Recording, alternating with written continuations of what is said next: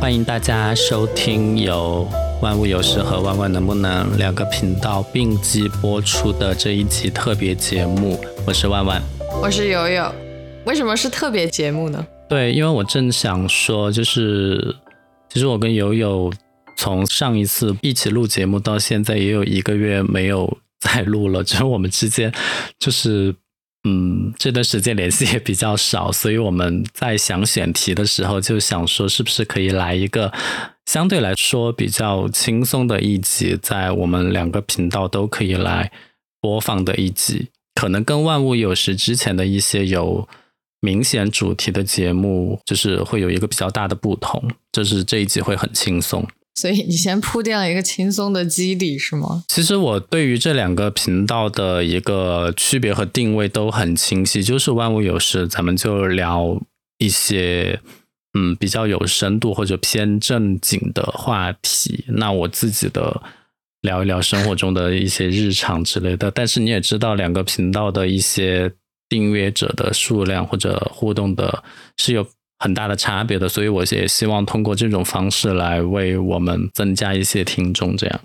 其实我们最开始播出的时候那几集，其实主题性也不是说特别强，就我们还是比较闲聊式的在讲说我们为什么要录播客呀，我们自己在做什么，我们是谁呀等等这些相对比较闲聊的。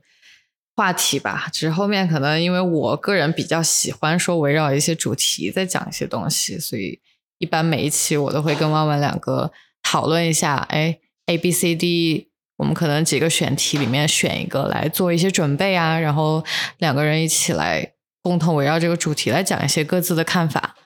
所以今天呢，就如万万万所所说吧，就我们决定还是。可以闲聊一期啦，也 catch up 一下各自的一些近况吧。毕竟我已经跟他很久没有聊天了，并且刚刚在那个录制之前，还算是在微信上面小吵了一个架吧。对，我跟你们讲，你不要以为什么认识二十年的朋友他就不会吵架，这个会我们之间彼此说的话会比其他人会更直接，就是一针见血的指出我不爽的地方在哪里。是的，就是刚刚万万就一针见血的在微信里面给我发了一长段的内容，然后我就谨记了他之前有呃遵嘱咐过我的一个我本人的一个问题吧，就是我很多时候会把周身边的人或者说我比较在乎的人讲的话看得特别的重，我会特别的想要去同理他是怎么想的，然后再。反思我到底做的哪里不好，然后甚至有些时候会进入到一种就是生自己气、生闷气的这种状态。所以我这一次我就很谨记了他上一次给我的建议，就是不要把他说的话那么的当真。然后我就没有特别的当真，所以到现在我们俩都还没有和解。其实我觉得不当真是有一定程度上是有帮助的，因为呃，这个可以。当成一个缓冲带吧，因为我也没有把你很多很特别的习惯当真。比如说，我们其实约这一次的录制，每次友友都跟我讲说，要么就明天晚上或者后天晚上的这样一个时间。那大家知道晚上这个时间其实也是比较宽泛的，比如像我认为从晚上六点到晚上十二点，这个都叫晚上。那具体是晚上什么时候来？就没有约一个很具体的时间，然后友友他不会提前跟我讲，就我自己认为你可能提前一个小时、两个小时跟我讲说晚上八点钟录或者九点钟录，那我就有一个时间来进行一个准备。那他不跟我讲呢，这个事情我是早就知道的，所以我也没有把他说晚上我们要录制这个话当真，我就。该干嘛还是干嘛。比如说，他昨天晚上十点快十点半的时候才告诉我要录，然后我又没把他的话当真。那在这个中间呢，我其实也没有耽误我什么事情。但你想，如果我把他说的晚上要录制这个话当真的话，我就苦苦的从六点等到十点半吗？我就安排不了自己的事情，所以我觉得不当真是对的。嗯，所以他现在把。他他是谁？他是万万。万万现在是在把观众、听众当成一个，就是想要调解我们的第三方在讲话，是吗？我 感觉像在靠告我的状一样。OK，呃，我说一下我这边的一个自自己反省一下自己的一个问题吧。我也尝试分析一下我为什么会有这么差的 time management 这种习惯的原因。第一个就是我刚刚其实我也在跟我生活伴侣讲这个事情，然后他就说你当然是这个样子，他说的是很对的。因为你本来你原本的这个工作就是一个需要不停的每天每时每刻都在处理一些临时性、即时性发生的问题的这么一份工作，所以你非常习惯，甚至于享受这种可需要去解决临时性问题的这种事情了。首先，这是一个工作上面的一个习惯，你已经形成了。其次，生活上面我自己理解啊，我应该是属于那种，就是我知道我自己在做一个不确定时间的事事的事情的时候。我会习惯于把那个不确定的时间先把它事情先解决了，我已经完全 open 了，我完全 ready 了，我才去跟可能我的下一个 schedule 去讲这件事情。原因是我觉得，如果我还在进行那个不确定结束时间的这个事情。的同时，有可能这个不确定的时间，它就会延续到一个 我不确定的时间去。如果我在这个时候贸然的去讲了，说，哎，我感觉我快完了，那我们可不可以在这个时间去进行我们下一趴的事情了呢？然后突然一下，这个事情又发生了变化，那那个时间可能我又满足不了了，可能这样的情况会让对方更加的难受，甚至生气，甚至愤怒的吧。所以我可能为了避免这种类似的事情，我会倾向于把。那个不确定时间的事情先完全解决了，我完全 OK 了，我再来说，哎，OK，我现在 OK 了，那你看一下你的时间，我什么时间都 OK。当然这样说可能对方就会很生气了，就就会觉得说好像，哎，我一直在等着你，一直都不跟我说一个时间，现在你 OK 了，你把这个摊子甩给我了，把这个责任甩给我了，那我现在不马上做这件事情，是不是就有点浪费大家的时间了呢？Which is 万万刚刚的想法，我觉得很合理。但是我也想尝试着分析一下我为什么会是这个样子，所以我刚刚也是做了一段时间的自我反省的，所以这个是我的一个回答，或者说一个我自己的一个结论吧。我觉得你是很深刻的理解到了我的一个想法和处境的。那其实，呃，我今天为什么也这么烦躁啊？还是有一个大的背景，就是今天是八月二十九号。然后成都今天开始有更严格的一个，嗯，对于社会面的一个管制，包括要求进入所有的公共场所，以及你回家都要求二十四小时的核酸报告。对我今天也看到这个事情了，我还想问你来着，我真的因为我在我在这里其实已经就是马来西亚这边已经待了很长一段时间了，我已经非常远离风控或者说管理的这种方式了。我已经完全无法想象这种二十四小时就得去做一次核酸，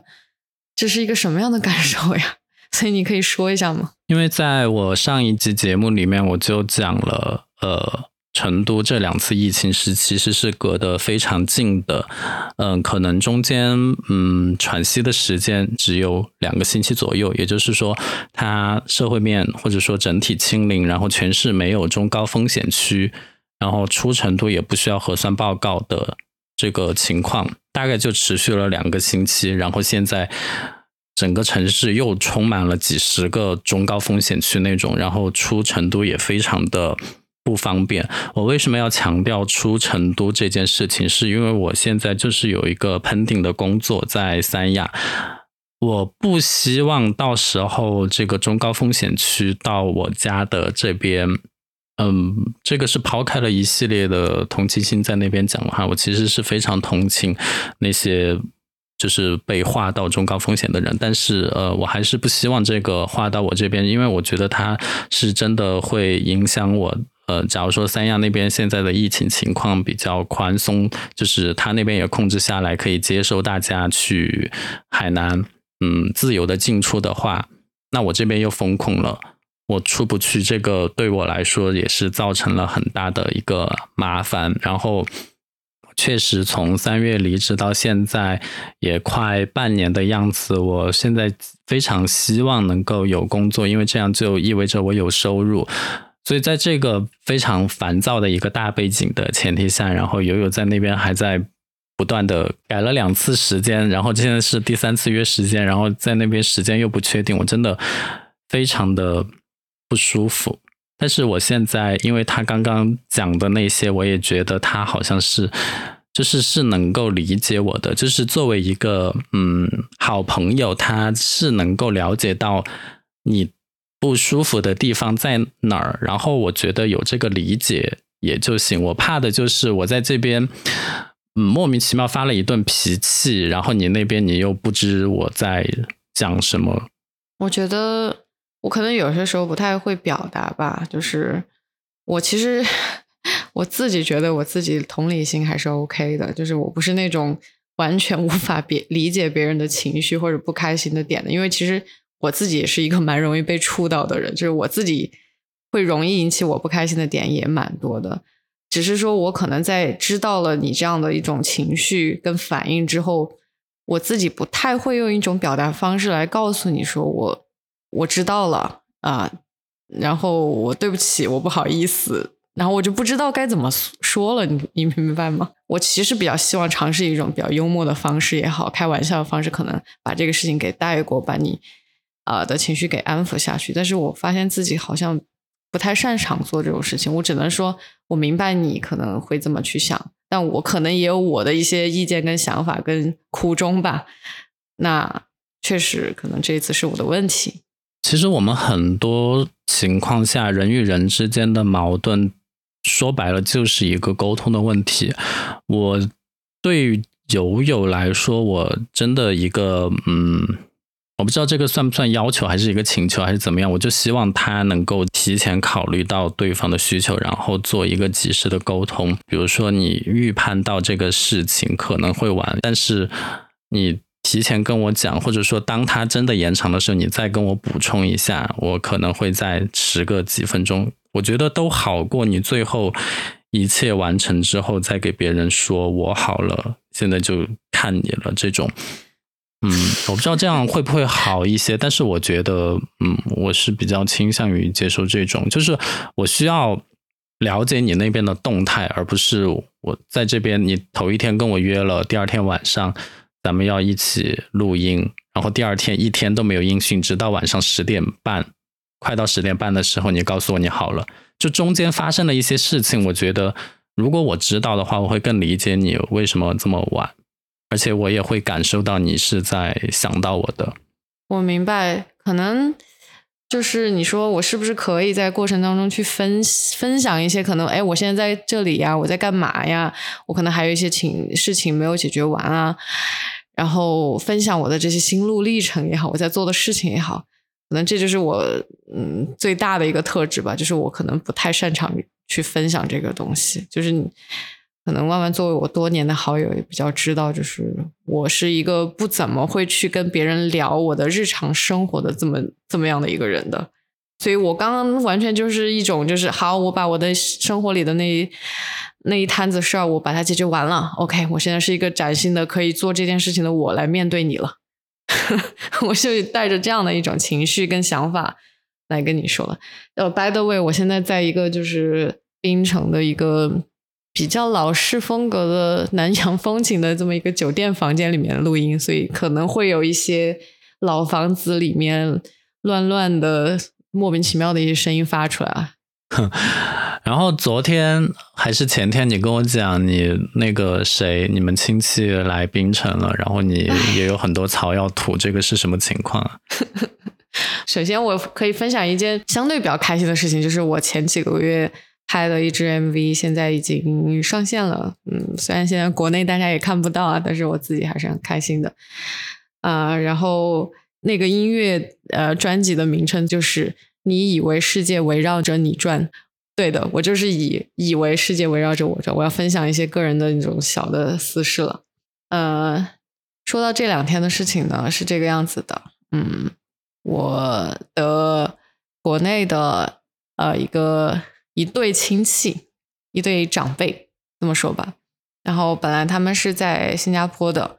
然后现在因为新加我现在搬来槟城这边了，所以就很方便、很就近的就过来看望我，并且。顺便在这里想要居住一段时间，本来一开始说的想来这里可能住一个月以上的时间，然后幸好他们的签证没有办法达到这个时时长，所以现在在这里住十四天。我现在已经算是接待了他们几天的这个时间吧。其实也没有什么大不了的事情啦，无外乎就是那些老生常谈的上一辈、老一辈人的价值观念、人生观，跟我们跟我的价值观、人生观完全不一样的这么一些烂事儿吧。比如说，刚刚发生了一件我特别想吐槽的事情，就是因为我的生活伴侣其实是做那个呃影视行业里面的摄像师 DP 这样的一个职位。对他们来说，其实这就是一个完全无法被拿出去讲述或者说炫耀的一种身份或者说职业，所以他们待的这几天的时间吧，就是我们俩，然后特别是我的生活伴侣，其实是比较不遗余力的在照顾他们，帮他们安排行程，今天吃什么，呃，在我们家里甚至住了几段时间，是今天他们才搬来这个酒店来住的，然后我们也跟跟着过来住。因为他们希望我们陪伴他，就总而言之，就是这几天时间，我们其实是比较细心的在照顾他们，并且是考虑到他们在这里的一些方便啊。因为可能其中的一个亲戚他的腿脚不是很方便，就我们开车载着他们到处去走，所以其实就造成了我跟万万这次录录制的这个约约会的这个时间一直不确定这件事情啊。然后今天他们说了一句什么话呢？说我想生活伴侣啊，就是啊，可真是一个细心的人呢。就把我们照顾的无微不至的，甚至比我们的女儿女婿照顾我们还细心呢。哎，但就是可惜了，点点点。什么可惜了？你知道他是说可惜了什么吗？不知道啊。就是觉得我被亏待了，因为我嫁了一个可能身份地位没那么高的人，高打引号的，就是他认认可的那种，就是我不知道啊，金融精英。呃，banker 或者律师或者医生，我不知道啊，就是随便他可以拿出去讲、拿出去炫耀的一种身份地位吧。就他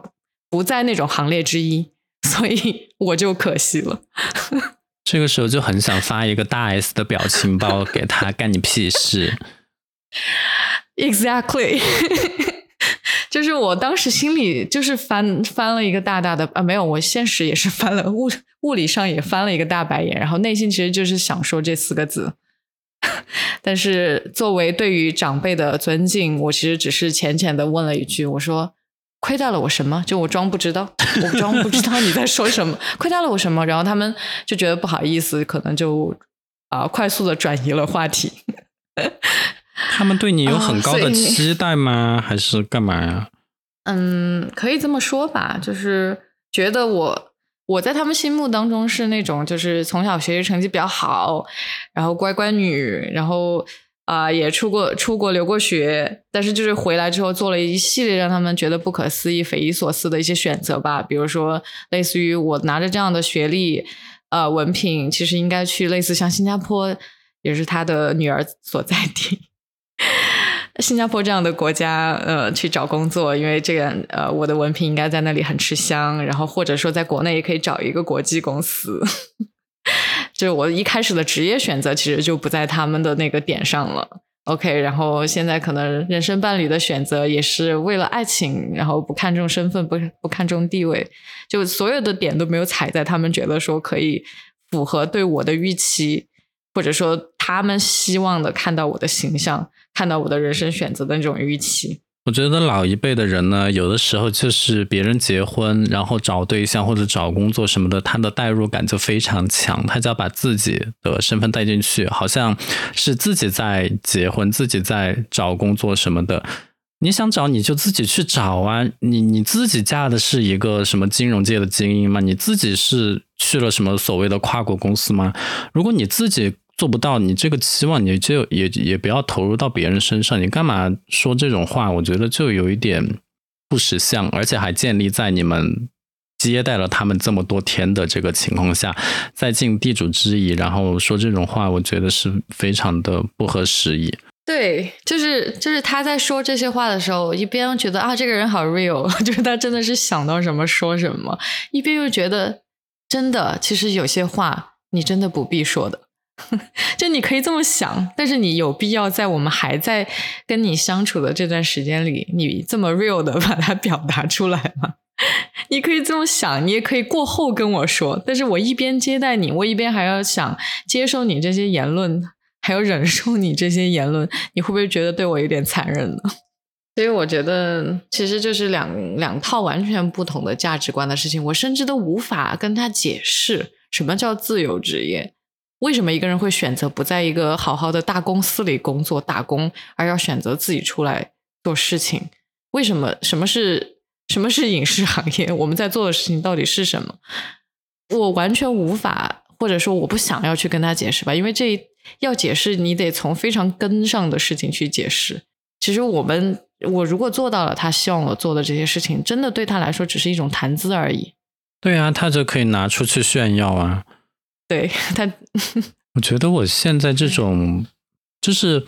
最开始我是对悠悠也有过类似的一个期待，就是我也觉得他。从英国毕业回国之后，呃，也许进一个大公司可能更符合我们一般人的想象。但是他后来给我讲了，或者说我看到了他在他现在或者之前的领域里面所取得的一些成就啊、进步啊、满足感啊之后，我就觉得人就是应该要追求自己想追求的东西，而且友友现在无论是他的工作事业还是他的。人生、感情或者归宿之类，我都觉得没有什么好挑剔的，因为这一切就是他想要的，他想要他就得到了。就是，哎，那个歌是怎么 唱的？I see it, I want it，然后什么就 I buy it。我就觉得就是你就 see it，然后你就 want it，然后你就 buy it，就就很好啊。为什么要 judge 别人的一个选择呢？我想说，有本事你就去选。这种人，嗯，至少在这一点上，我有点看不起。嗯，你知道，我我我我其实通过这些事情，我也在反思自己啊。就是我是一个特别喜欢反思自己的人。我也在想说，为什么我感觉到这么愤怒呢？就我为什么不能 chill 一点，不能放松一点，用幽默、用玩笑去化解我？就是这种两代人价值观念不一样的这种事情啊，我其实可以就是开句玩笑说，哎，不是人人都是你这么想的哦，然后语气轻松一点，可能把这个事情带过，也传递了我想要表达的这个信息。我好像真的是做不到这件事情。我觉得我在这种有点关系到我比较看重的事情上面。我是比较较真的，我会有一种就是他侵犯了到我个人边界感的这种愤怒在里面，所以我没有办法很轻松的去呃带过他，或者说想要化解他。但是你现在还有在你你都讲了愤怒了，你还是在为这些明显不与事实不符的话而感到情绪的波动吗？就是我有的时候我也听到一些人对我的评价，就是我不喜欢的那种评价，但是我知道他与事实不符，所以我很明显我不会放在心上。呃，我觉得与事实不符倒不会，呃，有特别大的情绪波动。但像这样，就是他觉得他是以啊心疼你或者说为你好而去在 judge 你的一个就是个人选择这样的一些事情上面。我其实是有点懒得，或者说我觉得解释起来太复杂了。整个体系就是我要把我为什么这么想，我的出发点是什么，我的成长经历为什么会带来我这样的一些想法，这样的一些价值体系，我给你讲完吗？我觉得也不必吧。所以我就是可能有些时候实在受不了了，我会以简比较简单粗暴的方式，但是出于对长辈的尊敬，我我的语气不会特别的愤怒啊，也不会特别的怎么样。我就会说，可能嗯，每个人都是不一样的啦，这个是我自己的这个想法。我可能就会比较强调个体性，而不是说，哎，因为他经常会说一些，就说，哎，人人家都是这个样子的，或者说大部分人都是这个样子的。我说，那我不是这个样子的呀，就够了呀。这个话我也是非常不愿意听到的。什么就是别人都是这样？我觉得别人都是这样子的，这个从来就不能成为一个理由。来要求我也这样做，因为我觉得就是在我们这个社会太强调集体的这个观念了，导致我们很多时候会忽略个体的一种思想。我觉得这个是对人的本性的一种压抑。就是为什么别人都那样子的，别人三十多岁都结婚都生孩子了，我就要一起去。做吗？别人都找了好，哎，什么是别人啊？别人究竟是谁呀？别人究竟是真正的那些人在做，还是你的一个期望，你的一个想象投射到了所谓的别人身上？我觉得肯定是后者，就别人一定是一个虚构的。然后集体化的这么一个笼统的一个概念，它其实并不特指某一些具体的别人，别人就是一个我可以把我所有的价值观念、我所有的预设给投射到这样这么一个“别人”两个字的这种虚拟的个体上面、名词上面，然后可以随时的把它摆到我的每一场对话里面，作为一个参照物。你说到这种个体性跟这种。集体性的问题，我觉得 这个可能跟我们的一个社会的意识形态的关系会比较大吧。嗯，当然我说到这个又会说到一些敏感话题，就比如说在呃我们疫情来的时候，呃这边社会风控期间，就会为了一些集体所谓的集体利益牺牲掉一些个人的利益，比如说我们之前知道的。宠物的问题、老人就医的问题，这些都是个别的个体遇到的问题。但是，就在我们要为这个整个集体的一个整体的利益来考虑的时候，这些个体的利益就被牺牲掉了。我我觉得这个其实也有一定的问题，因为每次看到这样的新闻，哪怕没有发生在我的身上，我都会想，就是我会有一种。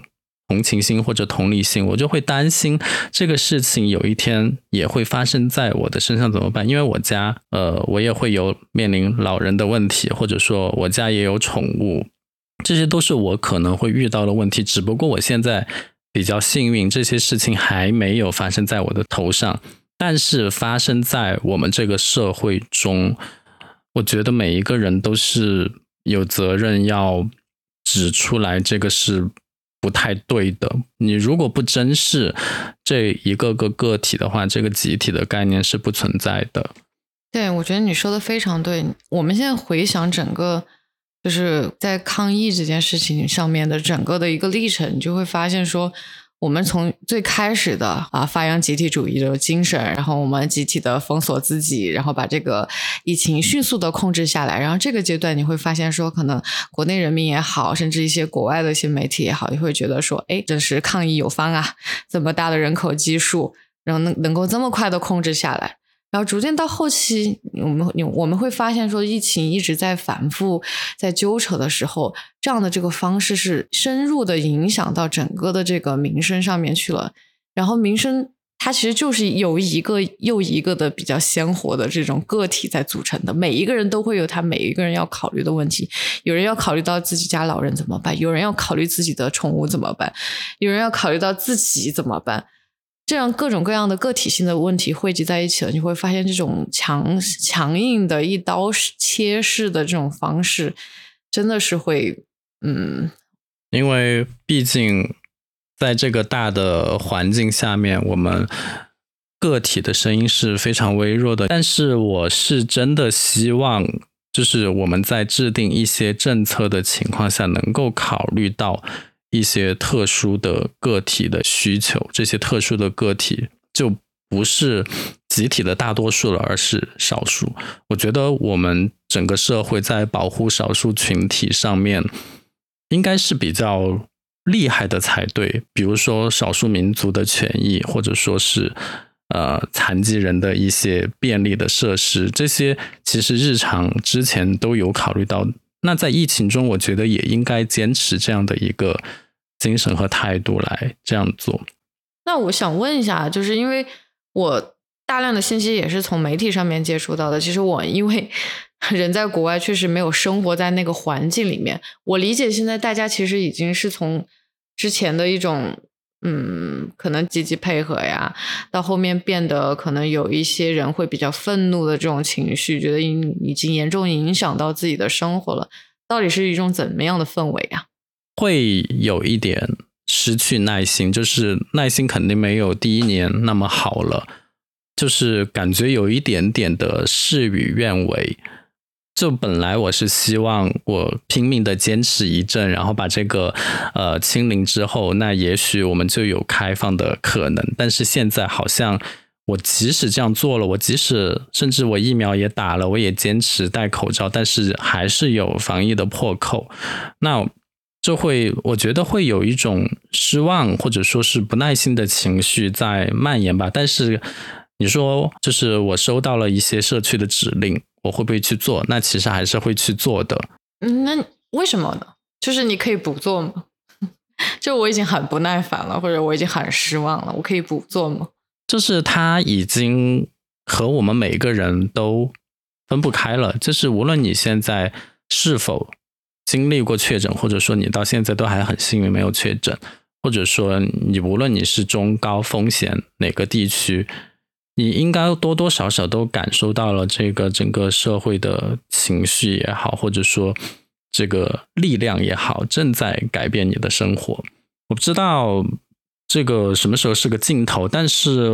我敢肯定的是，大家之所以这么的配合去支持，是为了有一天的放开。Anyways，回到你的开心的话题，有吗？我没有。哦，对了，有一件开心的事情啊，你的那个万万能不能的频道不是第二次上了那个编辑精选什么的吗？这不是一件挺开心的事情吗？实话说，没有第一次那么开心。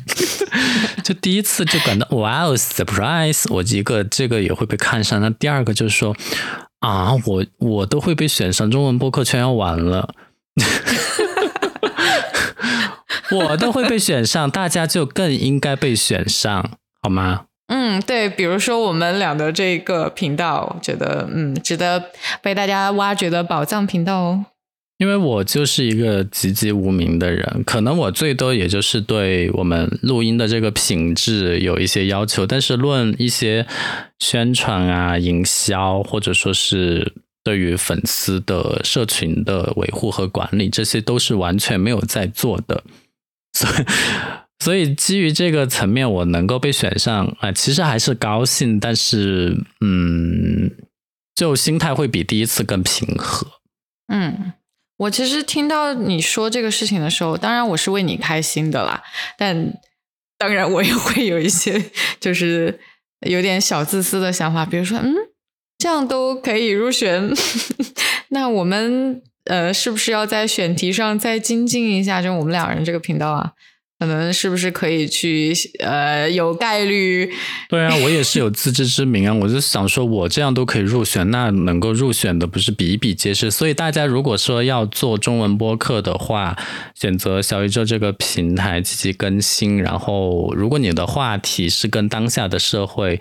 就是会被集体所讨论的，那我觉得嗯。你的入选几率就会比较高，因为我之前选中的两集，一集就是谈失业不要焦虑，第二集是谈失业应该怎么花钱，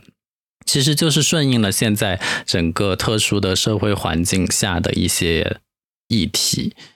所以其实也 反映了大家都比较穷，然后工作也不是那么的顺。如果你没有被选上，那就说明你现其实现在是过得比较好的，所以也不用太担心。没有，我刚刚其实想说，就是我也回呃想了一下，我们这个频道在想说，哎，我是不是要去做一些可能更匹配当下话题、更有实施性的一些呃东西来讲，然后可能会被选上的几率会大一点。当然会有这样子这样的这个想法，但反过头来我又想起了，就是我们俩一开始在说做这个播客的一些初衷的时候，其实无外乎我们就是想。在这个万千的广大的 网络世界里面，Web Web 世界里面留下一点自己的声音足迹，然后我们俩可能也有一个共同的事情可以一起做，一起吵架，一起发掘我们各自人性当中的一些好或不好的一些点，可能之前我们不知道的一些点，我觉得目的达到了呀，那就够了呀。那当然，在在这个的基础上面，也希望多一点听众可能给我们一点就是呃反响或回馈，因为你毕竟想自己做的事情是有回应的嘛，当然是想的。但是我又想了一下，我觉得可能如果没有，我是不是还会要继续做呢？我觉得我的答案是很坚定的，我是要继续做下去的。我希望，我希望你也是啊，因为我觉得做这个事情对我来说还是有，还是有我刚刚上述。说到的一些意义的。嗯，你说这个问题，我想过，就是在哪种情况下我会停止更新？我目前没有想到一种我停止更新的情况，哎，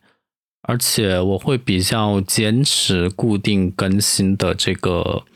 习惯，我不希望它被打破。就是如果你有一期停更，那就肯定会有第二期停更。所以如果说我们一期都没有停更的话，就是你看到上个星期我们都还在的话，那这个星期一定会在。如果这个星期不在，那以后就不在了。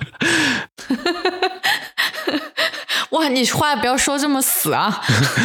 目前这种情况还没有不会发生，因为我最多就是涉及到外部情况的一些变化，比如说我真的开始工作了，那最多也就是时间变少，可能我们每一集就不会录那么长，但是一定会有一个下限的，就是我希望至少还是有个三十到四十分钟的这个。节目的一个量在那边，嗯嗯，说这么多，把自己说的好像很佛系的样子，但是其实也是希望说，真正能听到我们在讲话的这些听众，呃，虽然我不知道你是谁啊，但是我是能看到那个播放量这些数字的。我相信每一个数字背后，其实都代表了一些鲜活的一些人在后面的。就我还是希望，就是大家听到之后，能对我们。讲的话，可能一两句，或者说整期的主题，或者说谁讲了一句什么，就是还是可以会有一些，就是你自己的看法的一些分享，或者说一些反馈、一些回应，包括说甚至说我们这一档节目，希望我们聊一些什么话题呀，或者对我们的节目的走向有什么建议，还是希望大家能够就是在评论里面给我们一些反响跟回馈，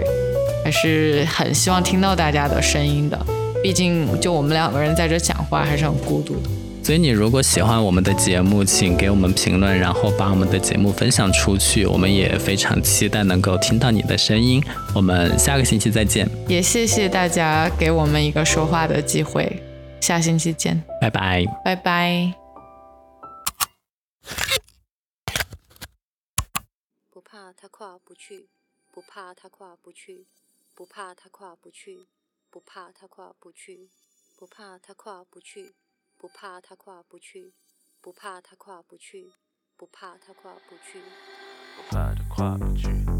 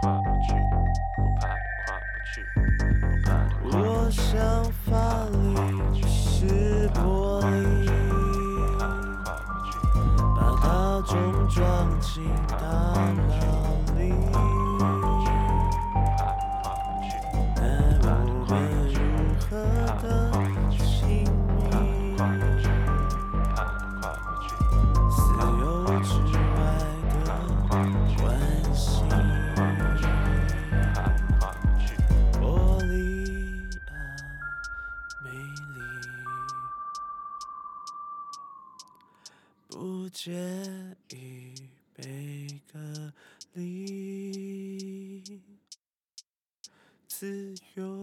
里再不遇。我们的爱情。不怕他跨不去，不怕他跨不去，不怕他跨不去，不怕他跨不去，不怕他跨不去，不怕跨不去，不怕他跨不去。yapılanmış.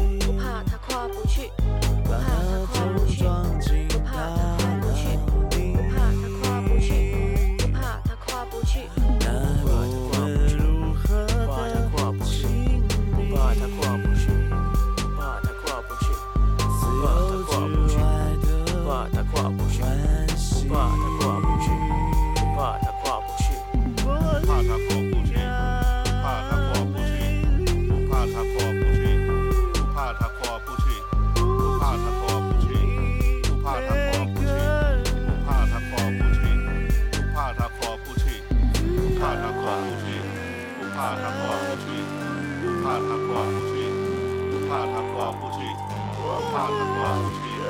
不怕它跨不去，不怕它跨不去，不怕它跨不去，不怕